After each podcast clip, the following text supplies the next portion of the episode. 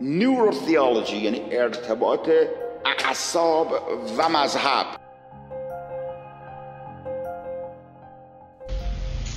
Scientists now believe what happens inside the minds of temporal lobe epileptic patients may just be an extreme case of what goes on inside all our brains. For everyone, it now appears the temporal lobes are key in experiencing religious and spiritual belief.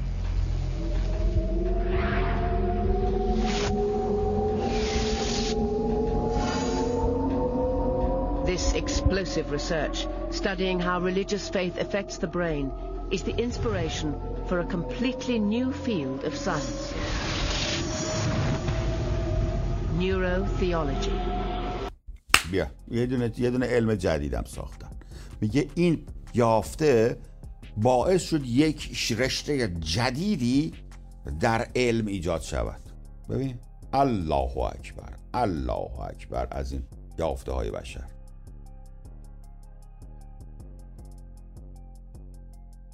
ببین که این یافته که دیدیم که معانی عمیق عرفانی و الوهی انگار از یک قسمت خاصی از مغز ساطع میشه و اگر اون قسمت از مغز بیمار بشه شما تجارب مذهبی بیشتری از خود نشان می‌دهید و رفتار وسایش و باورهایش این باعث شد که به بررسی جدیدی ما دست یک ساینس جدید ایجاد کنیم به نام نورو theology نورو theology theology یعنی دین شناسی نورو theology یعنی ارتباط اعصاب و مذهب. نداریم. ببینید این این دانشمندان چه مغز و چه دیدی دارن چه نگرشی دارن.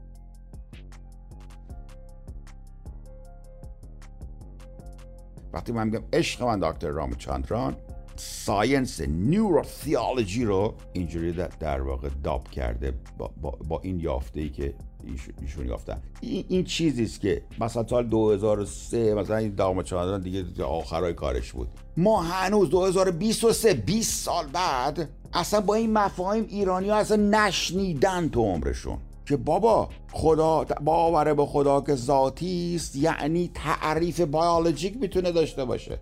بالا برو به امیر اسلام اینا رو ثابت کن. برو به امیر یا به امیر ب... به... به, چیز رضا منتصر برو به... برو. برو به حاج عباس مثلا اینا رو بگو.